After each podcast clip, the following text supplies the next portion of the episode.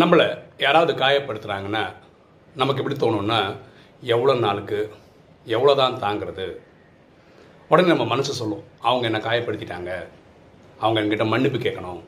அவங்க தான் திருந்தணும். ஆனால் அவங்க தப்பே பண்ண மாதிரி அவங்க ஃபீல் பண்ண மாட்டாங்க. இல்லை அவங்களுக்கு திருந்துறதுக்கான சக்தி இருக்காது. உண்மையில் திருந்த வேண்டியது நம்ம தான். எண்ணங்களை மாற்றிக்கணும் நம்மளை நம்மளே ஹீல் பண்ணிக்கணும். எண்ணம் போல் வாழ்வு.